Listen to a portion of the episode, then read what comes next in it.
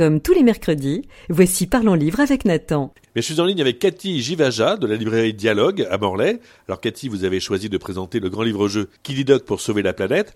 Qu'est-ce qu'on y trouve ?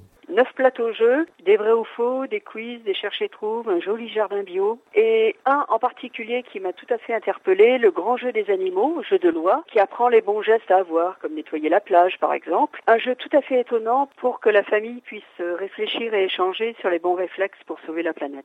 Alors ça c'est déjà un bon point. Mais alors pour quelle autre raison vous nous conseillez ce livre documentaire ? Parce que dans cette collection, ils ont choisi tout d'un coup un titre bien ancré dans l'actualité. On entend en ce moment parler du Brésil, de l'Australie, des plastique dans l'océan, alerter les enfants sur ces questions d'environnement est très important, je trouve. Et finalement, ce que j'aime vraiment dans ce livre, c'est que l'enfant est acteur de son quotidien. Eh bien, merci Cathy de nous avoir parlé du grand livre-jeu Kididoc pour sauver la planète, édité chez Nathan. À bientôt. Et rendez-vous mercredi prochain pour découvrir un nouveau livre jeunesse avec Nathan.